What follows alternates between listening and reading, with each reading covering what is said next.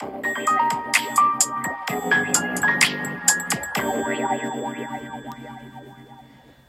んばんは。炎上しそうで炎上しないさすらいのエンタメ系ウェブウォッチャー、テリーのよもやますぎる部屋でございます。いかがお過ごしでしょうか？えー、流行曲ありますよね。まあ最近でもいろんな人が、えー、ヒットソングとかを作っていますが、えー、そんなヒットソングが流行る時のメカニズム、こちらを、えー、記載している、えー、サイトを見つけましたので、ちょっとそちらの方の記事を読んでいきたいなと思っていきます。ヒットソングが流行するとき、伝染するように、もしくは感染するようにという表現が用いられることがありますと。これはあくまで爆発的な広がり方のものの例えということなんですが、2021年9月下旬に発表された研究によりますと、そのような流行をした音楽、曲、歌というのは実際に病気の感染拡大と同様のモデルで理解できる多くの共通点があるというふうに示されました。えー、研究では2007年から14年の間にノキアの携帯電話からダウンロードされた曲を追跡。その中から感受性感染症回復モデルとして知られる感染症の一般的なモデルに合う曲を抽出しました。流行する曲をダウンロードするユーザー数の増加を曲線にしたとき、病気と同様の社会的メカニズムが働いているかもしれないと研究チームは考えたとのこと。病気の感染過程を記述した SIR モデルは全人口を感染する可能性のあるもの、えー、感受性保持者とこの場合表現します。えー、そして感染者、えー、感染する可能性の高い、え、低い方、え、免疫保持者へ分割,、え、分割しまして、時系列に応じてどのように感染が拡大していくかを確率計算で表したもの。え、音楽もこれと同様に、え、綿密なコミュニティで広がると、まず感受性の高い人が流行に飛びつき、そこの集団が使い果たされるとピークに達し、減少し始めて流行が収束するという波及過程があると研究チームは予測しました。人気上位の曲がどれくらいの期間でダウンロードされていったのかという人気モデルを、えー、SIR モデルと同様の計算方法と照らし合わせたところ、950曲のサンプルのうち87.2%の828曲が SIR モデルによって適切にキャプチャーをされた、えー、適切にモデリングされたということですね。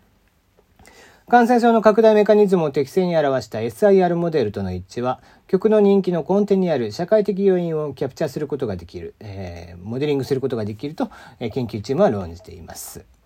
えー、音楽の流行については2006年の社会学研究では同じセットの音楽が異なるグループで流れた時に最も人間の、えー、人気の曲が、まあ、分かることが示されたり2009年の神経メカニズムの研究では10代の若者が他人の意見により曲への感想を変える可能性が高いと示されたりと。えー、曲、歌というものが社会条件によって広まる可能性、えー、伝染性を持つことが、えー、示唆されています。最新の研究では曲のファンファンがどのようなダウンロードあるいは音楽の共有を行うかという動作を特定できたこと。例えばイギリスではポップスが最も人気な傾向があるにもかかわらずエレクトロニカ音楽の方が最も早く人気を博して普及していました。ところがそれはエレクトロニエレクトロニカのファンが影響を受けやすいコミュニティであるということが理由だと考えられるそうです。そのため、エレクトロニカは感染力が高いジャンルで、より短く、より早い、より流行を経験するため、爆発的に人気が生まれるように観測されています。論文では、この疫学モデルを用いた音楽の研究により、様々なジャンルのファン、えー、感受性の高い集団の特徴を推測して曲の人気を促進するメカニズムを明らかにしたり、リリースされた曲が成功するか失敗するかを予測できたりといった可能性もあるというふうに示していますといった記事なんですよね。はい。で、まあ、要は、えー 簡単にこう、どれ、まあ、ざくっと説明をしますと、まあ、いっぱい、えー、人がいると伝染しやすいですよね、ウイルスっていうのは。で、その時に、えー、ウイルスにまずかかりやすい人っていうのがいるわけですよね。まあ、今回のコロナなんかもそうですけども、日頃から例えば、えー、免疫力があまりなくてかかりやすい。で、もう一つ、えー、それを広める人たちっていうのが、まあ、それが感染して、えー、他に広めていくわけですよね。で、逆に免疫がある人たちっていうのもいて、その人たちにはなかなか届きにくいと。で、これマーケティングでいうとこの、まあ、アーリーアダプターといって、早いものとか新しいものに食いつきやすい人たち。で、その人たちがまず感染をしていって、えーまあ、音楽で言えば、えー、この人たちが知っていって、それを、えー、だんだんと広めていくことにより、レイトマジョリティといって一般人、この場合で言うと免疫がある人たちにも広まっていくというモデルに、えー、近しいというお話なんですね。うんうん。まあ言わんとしてることはすごくわかるしっていうことなんですが、まあもう一つ、こう、これって実は、えー、昨今のやっぱりモデルだからこそこういったことになるのかなと思っていて、例えば YouTube で音楽を聴く人、えー、普通に CD を買って聴く人、えー、っていうのがいろいろあったりとかして、で、えー、まあ、えー、エンターテインメントの形というのが昔と違うんですよね。例えば、えー、昔はレコードというもの、CD というものしか、えー、音楽を聴く媒体っていうのがなくて、それ以外だとテレビっていう形だったわけですよね。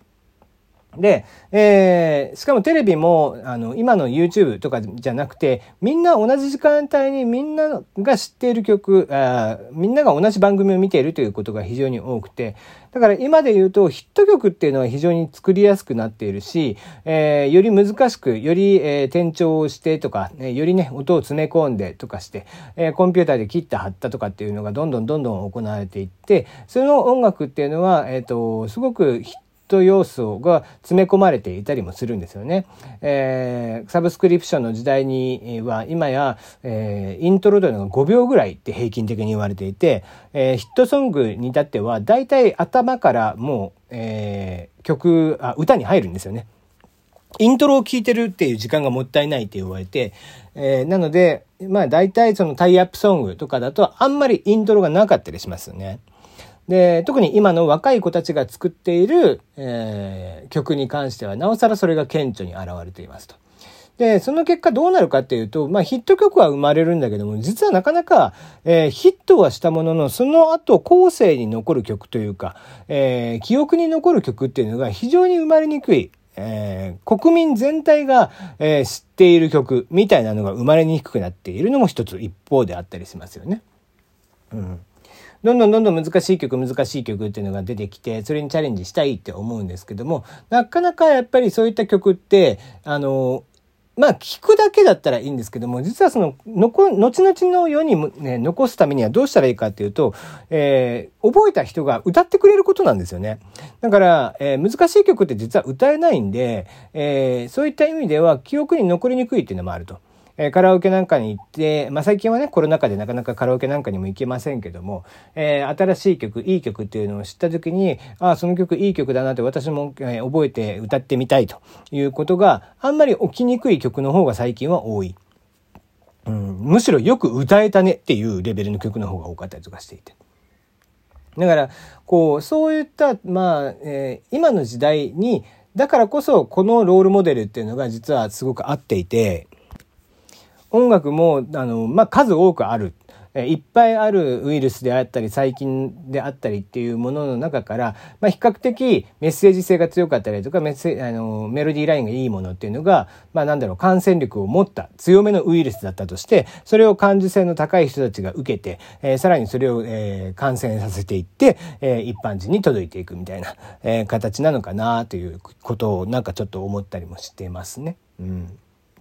まあ、えー、音楽に関してもどんどんどんどんこう消費物になっていって、まあなんかあんまり記憶に残るとか、えー、あの時、えー、あの時代に聴いたあの曲みたいなのってなかなかもう思い出すことさええー、できなくなっている。うん、3ヶ月前に流行っていた曲とかがなかなかもう、えー、3ヶ月後、半年後、1年後に、じゃあその曲を、えー、最近聴きますかって、やらなかなか聴かなかったりとかね。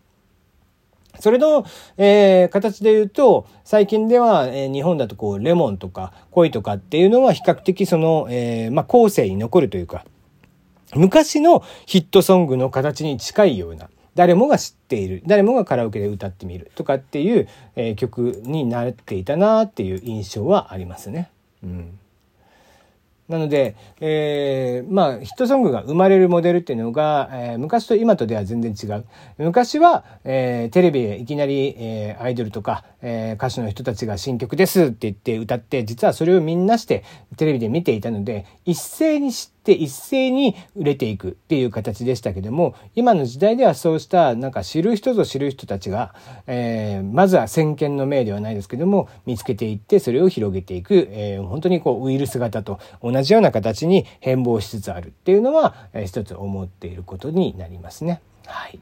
えー、まあなんか、えー、淡々と喋っておりますが、うん、まあ音楽っていうものはね、えー、まあ素晴らしいものだし、僕もこう弾き語りとかはしているんですけども、まあ昨今のこの、なんだろうな、使い捨ての音楽っていう状況はあまりこう見ていて楽しいものでもないなと思いつつただまあそれが、えエンターテインメントがどんどんどんどん進化していってた結果だなとかって思うと、まあそれはそれで仕方がないのかななんていうふうにも思っていたりもしますね。はい。えー、今日のところはここまでです。えー、今週は明日は弾き語りもやりますし、収録もやります。で、明後日は両方休み。水曜日は両方休みですね。木曜日は弾き語りやりますが、えー、収録はやりません。なぜならマッコテリーをやりますので、あ、弾き語りやんねや。えー、マッコテリーで収録だけというお話になりますので、ぜひそちらの方ね、お悩みとかもあったら送ってきていただきたいなと思っています。はい、そんなご予定になりまして、えー、今日のところはここまでです。また。